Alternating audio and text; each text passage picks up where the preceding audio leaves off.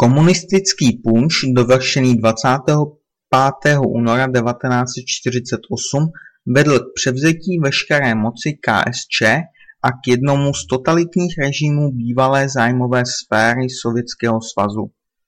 Tento den byl jako vítězný únor. Následně jako významný den režimem oslavován až do roku 1989. Už v březnu 1948 komunisté znárodnili podniky nad 50 zaměstnanců, čímž znárodnili 95% průmyslu. Také rozdělili statky nad 50 hektarů. Vydali zákon o všeobecném zdravotním pojištění a provedli reformu školství. 9.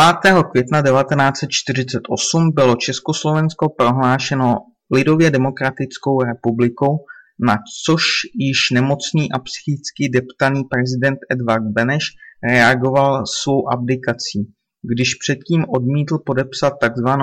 Ústavu 9. května. Prezidentem se tak stal Klement Gottwald. Edvard Beneš skonal v Sezimově ústí 3. září 1948. V září 1948 byl schválen zákon o táborech nucené práce, načež byly zřízeny tábory nucené práce při uranových dolech. Vojna u Příbramy, rovnost, svornost, bratrství u Jáchymova. 10. října byl vyhlášen zákon na ochranu lidově demokratické republiky.